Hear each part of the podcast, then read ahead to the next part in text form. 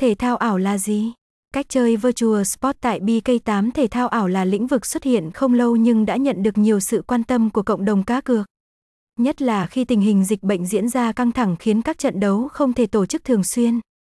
Vì vậy, hình thức cá cược thể thao ảo cũng phát triển nhanh chóng cho đến ngày nay. Hãy cùng BK8app.net tìm hiểu các cá cược thể thao ảo và những điểm thú vị về sảnh cược này nhé.